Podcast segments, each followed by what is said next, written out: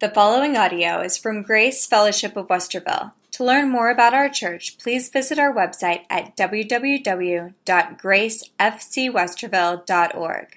Or the grace that you lavish so lovingly upon us.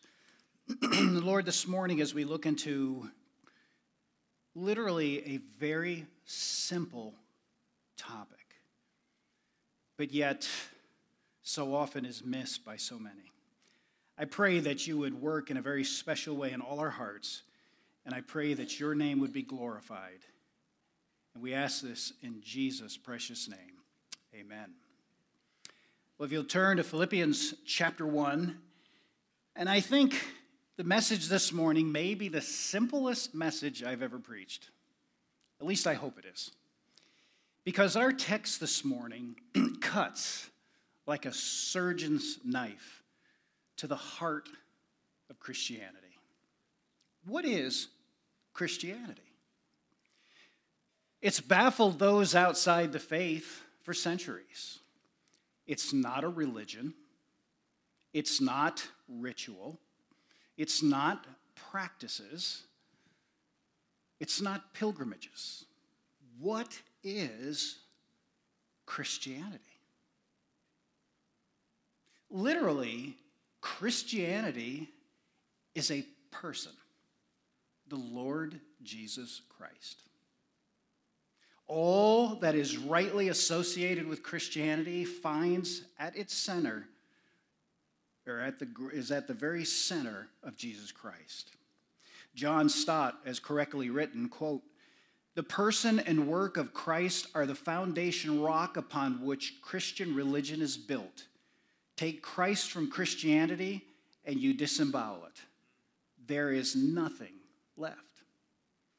So, this brings us to an area that I think is very important, and that is that many form- formulate false conclusions. Many people do not realize this. They see only the peripheral of Christianity. Consequently, they form false conclusions about the essence and reject these, these key points of what Christianity is. Now, if you've ever heard the story about the 1967 Soviet launch of a space probe that was sent to Venus, it was designed to send back information about the climate, about, about the atmosphere of Venus. And it stopped sending data 3,774 miles from the center of the planet, presumably because it had crashed on the surface. The information on the probe gathered, though, was quite interesting. It gave temperature and atmos- atmospheric pressure, and it gave the idea that perhaps there could be life on Venus. Of course, in time, scientists began to realize and determine that the radius of Venus was only 3,759 miles, meaning that the space probe stopped transmitting 15 miles above the surface. And so all the data was misleading. In the same way, thousands of well meaning people stop receiving data when they are miles away from the heart of Christianity.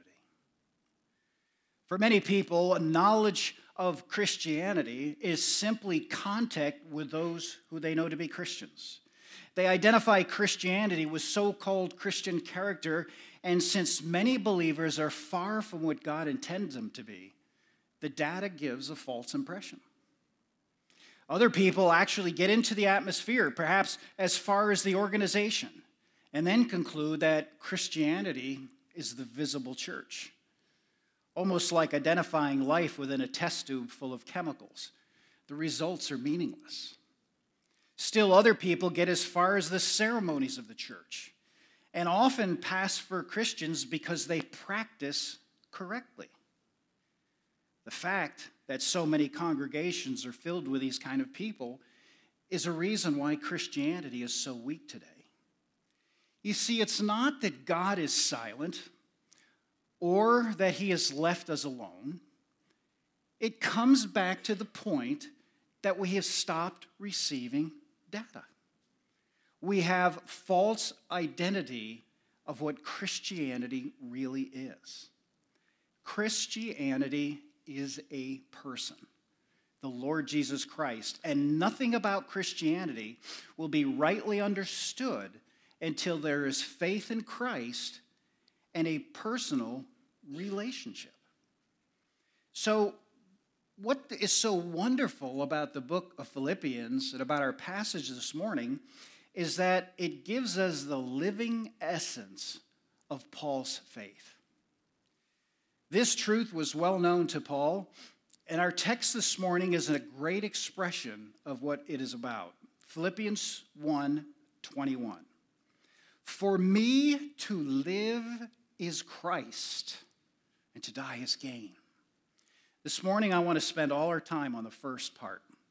For me to live is Christ. For me to live is Christ. For me to live is Christ. This verse should be taken together with Galatians 2:20, which is Paul's definitive documentary on it. I have been crucified with Christ. It's no longer I who live, but Christ who lives in me. And the life I now live in the flesh, I live by the faith of the Son of God who loved me and gave himself for me. These two verses, one taken from the early part of Paul's ministry and the other from the end, summarize the living essence of Paul's faith. Put the two together, and you have a great expression of what was undoubtedly the heartthrob of Paul and quite frankly, should be the heartthrob of you and I today. Have you ever looked into a kaleidoscope? The colors are brilliant arrangements of shapes and sizes, but they become even more beautiful when you turn it. And the beauty increases as the kaleidoscope is turned. And our text from Philippians is like that. It's, a be- it's beautiful in itself, but it's even more beautiful as it's turned about and seen from different perspectives. What does it mean to say that Christianity is Christ or that Christian life is Christ? Well, as we turn the text like a kaleidoscope, there's three key things that come. First, faith in Christ. Second, it's fellowship with Christ and it is following Christ. And what I'd like to do this morning is just focus the rest of our time on those three simple points. Number one, faith in Christ. When you say Christianity is Christ, you say in the first place that Christianity is faith in Christ. It's the acknowledgement that you can do nothing to save yourself, that you deserve hell rather than heaven and that God, in his infinite mercy, has drawn you to himself. And by accepting him, you have salvation. And this is the very essence of Galatians 2:20. To understand the verse properly, we must first take a look at the historical background of Galatians. The churches of Galatia were among the first that Paul had founded, and they were particularly close to Paul's heart. Paul endured great hardships traveling through Galatia, which is now central Turkey. There was much illness and stonings and great persecution. But there was also much fruit, and everywhere Paul went, he planted congregations of believers. How Paul loved these people and how he rejoiced with them as they understood the truth. But as Paul moved on and founded churches in other areas, like crows following a farmer as he plows his field, non believers came trying to profit on Paul's ministry. They came with great show of authority and much human wisdom. They taught that salvation had also to do with good and works. They talked about the Jewish people and how they personally knew the, the, Jew, the uh, Jewish apostles. And they even question Paul's apostleship. Word got to Paul, and as you can imagine, he was very angry, righteous anger. And so he writes back to the Galatians. And one of the key parts is in Galatians 1, verses 6 through 9. He said, I am astonished that you are so quickly deserting him who called you in the grace of Christ and are turning to a different gospel. Now remember, he's talking to Christians. He's astonished how easily they've been pulled aside.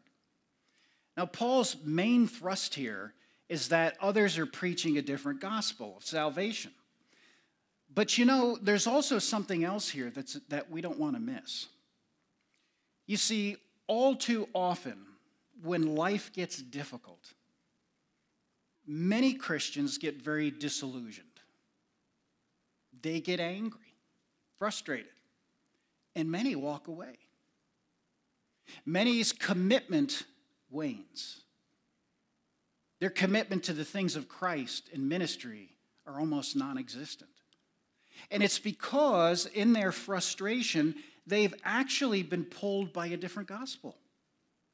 It's no longer Christ in me to lead me and guide me and take care of me. It's He's not doing the job because I'm hurting. And we begin to listen to it, a different gospel. I'm astonished that you are so quickly deserting him who called you in the grace of Christ and are turning to a different gospel. Not that there is another one, but there are some who trouble you and want to distort the gospel of Christ. But even if we or an angel from heaven should preach to you a gospel contrary to what we preach to you, let him be accursed. As I've said, as we have said before, so now I say again. Okay, if you didn't get it the first time, let me say it again. If anyone is preaching to you a gospel contrary to the one you received, let him be accursed. You know, sometimes that preaching comes from your own head as you pull yourself away from the grace that God is laying before you. Praise God, we can't lose our salvation, but we sure can distort the plan that God has laid out for us. For Paul, salvation was by faith in Christ alone, and he expressed this vividly in his communication. Are you trusting Christ for your salvation? Now, earlier I mentioned that those who reject Christianity do it by stopping short of what they see in other people. Unfortunately, many of these persons also trust these things for salvation. Do you have faith in relics? Do you improve your, you seek to improve your human character? Are you relying on practices, your church attendance? You must let God strip them away like worn out clothes. Christianity is faith in Christ and in Christ alone. And the gospel preaches relationship. Another aspect of the truth of Christianity is that Christianity is fellowship with Christ. The fact is a necessary complement to the truth that Christianity is faith in Christ. For Christians often tend to think of faith impersonally. Christianity is a belief in Christ, but it is also communion or fellowship with Him. And fellowship must be cultivated. A.W. Tozer once said, The modern scientist has lost God amidst the wonders of His Word. We Christians are in real danger of losing God amidst the wonders of His Word we have almost forgotten that God is a person and as such can be cultivated as a person. You see, in our humanness and our misunderstanding, we kind of have this idea that God is just out there somewhere. We know the Bible teaches that when you accept Christ as Savior, He gives you the Holy Spirit, and the job of that Holy Spirit is to guide us into all truth through the Word of God. But somewhere along the line, we kind of become abstract and we have a hard time realizing that he is a person who is seeking that kind of fellowship. The fact that Christianity is a life to be cultivated is apparent in the early verses of 1 John. The writer of these verses is interested in the fact concerning the life of Jesus Christ, but his testimony doesn't stop with facts, nor is it given only to lead his readers to have a religious opinion. 1 John 1, verse 3. That which we have seen and heard, we proclaim to you, proclaim also to you, so that you too may have fellowship with us.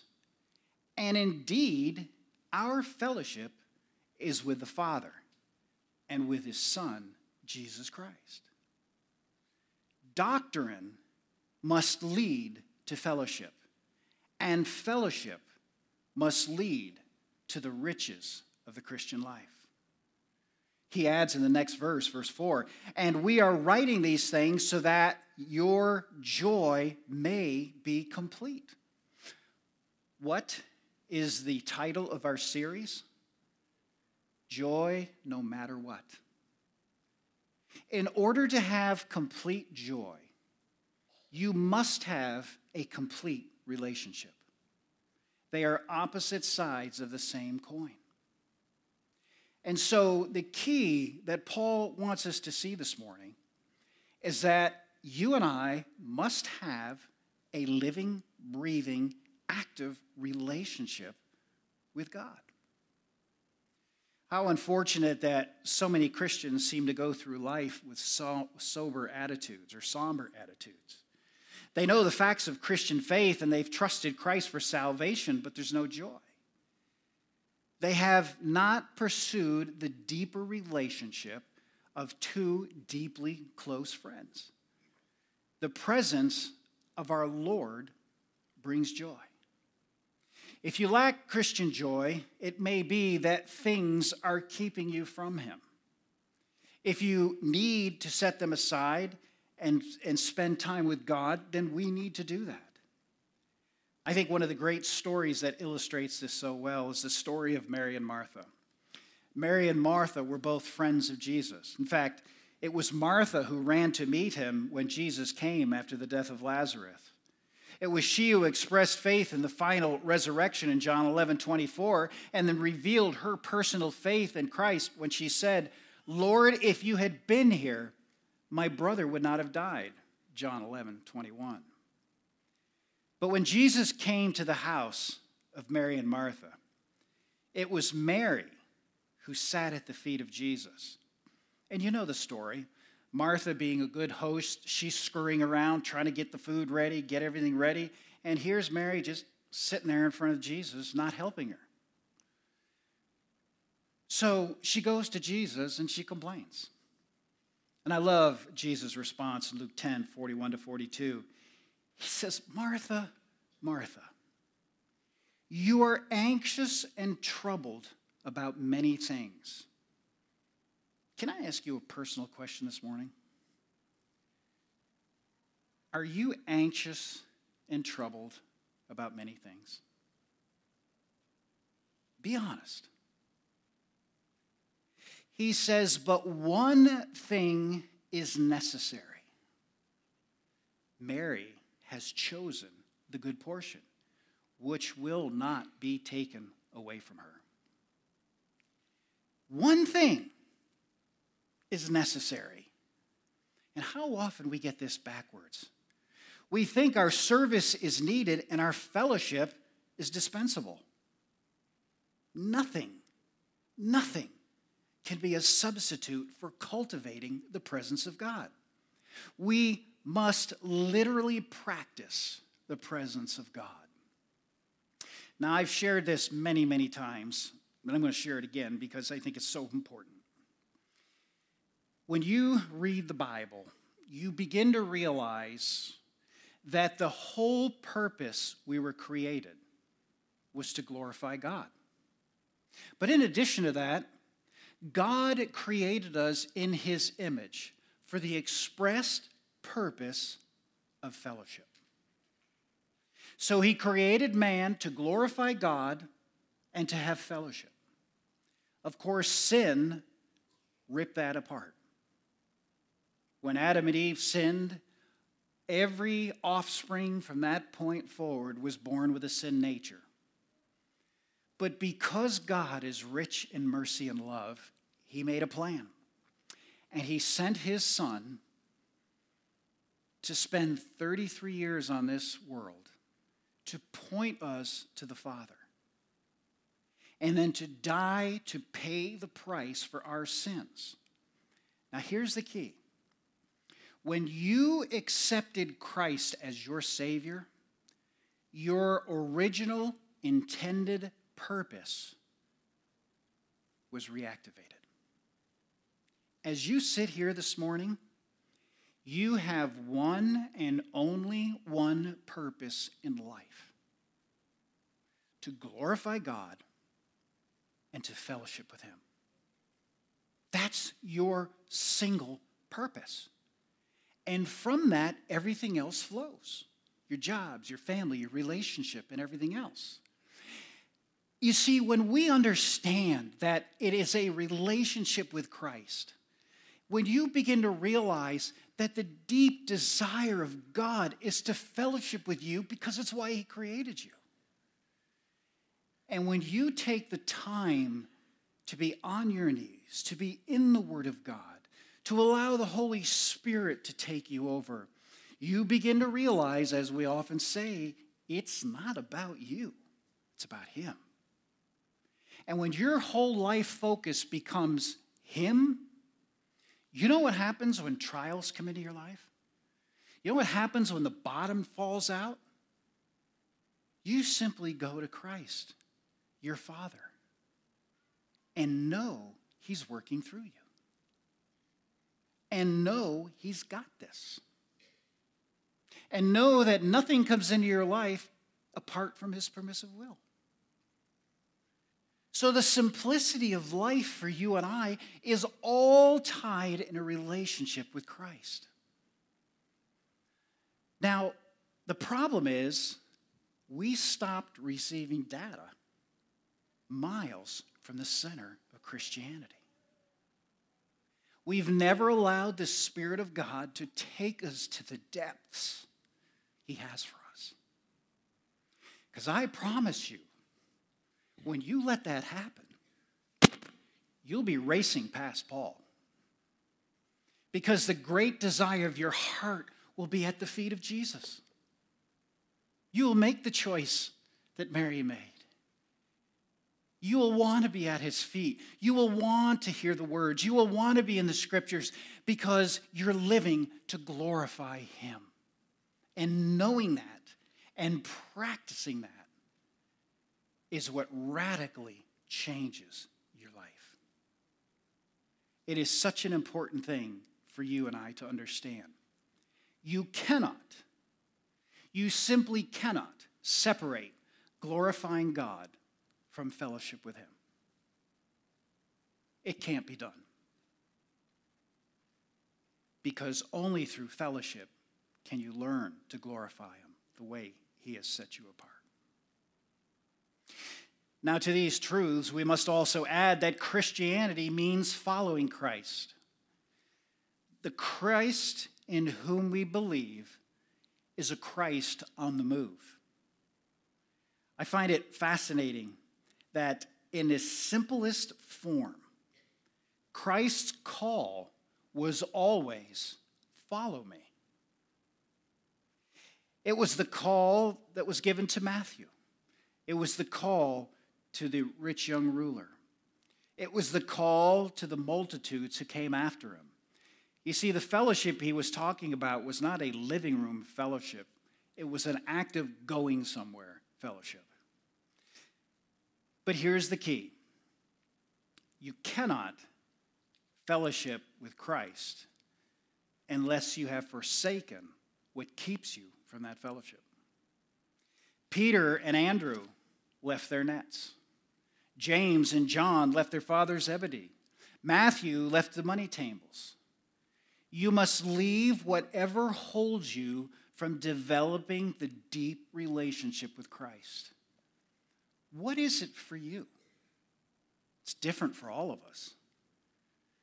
For this to happen, Paul says there must be a crucifixion.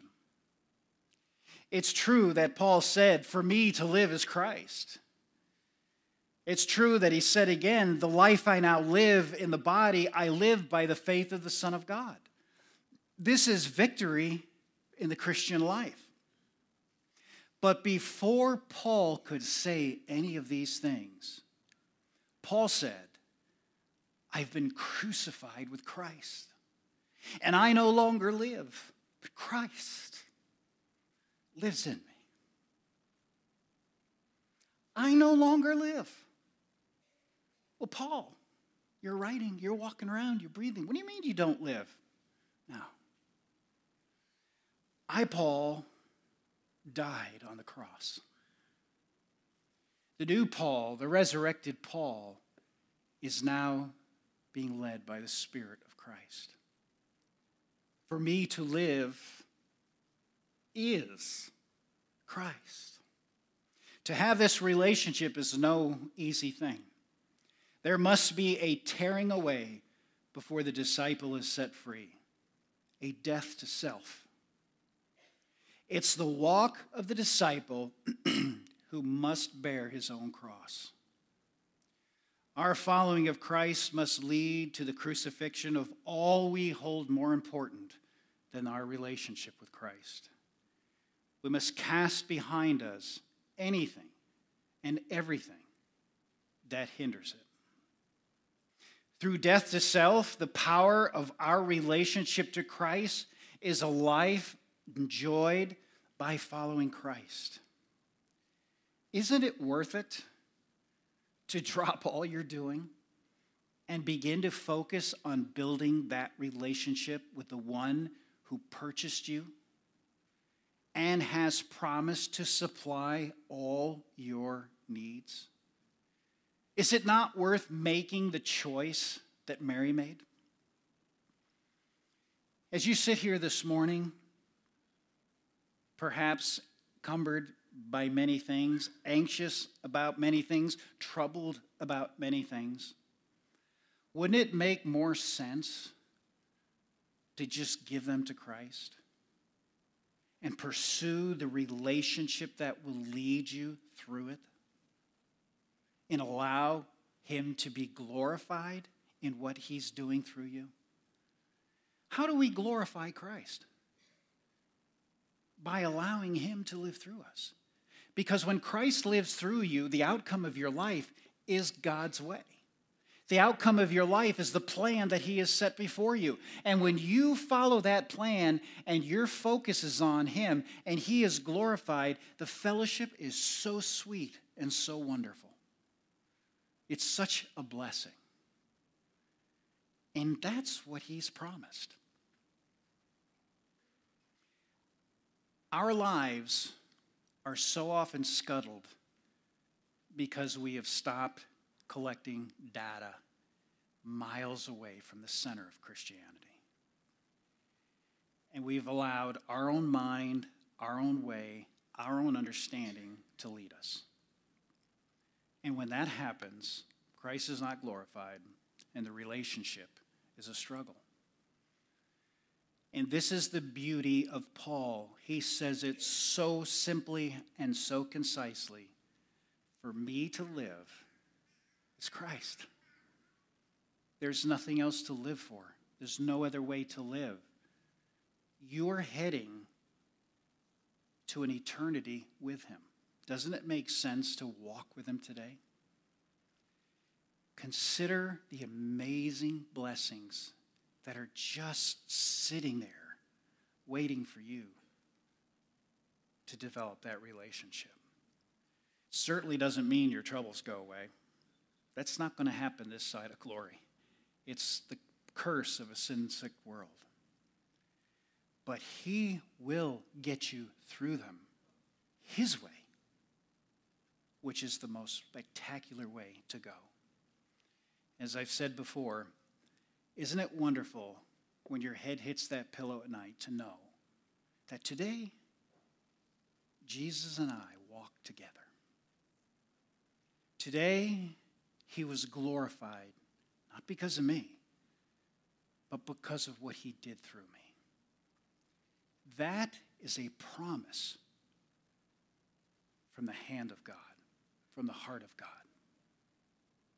Simple, yes. Easy, no. But when you, like Paul, say, I've been crucified with Christ, I no longer live. Christ lives in me. In the life I now live, I live by the faith of the Son of God who loved me, gave himself for me. There's no other way to live. And when that begins to manifest itself in your life, you won't be able to contain your lips, your heart, your legs, because you'll just want to get out there and share it with everyone. What a blessing before us. Your relationship, what is it this morning? And Father, we thank you for the simplicity of Paul's words.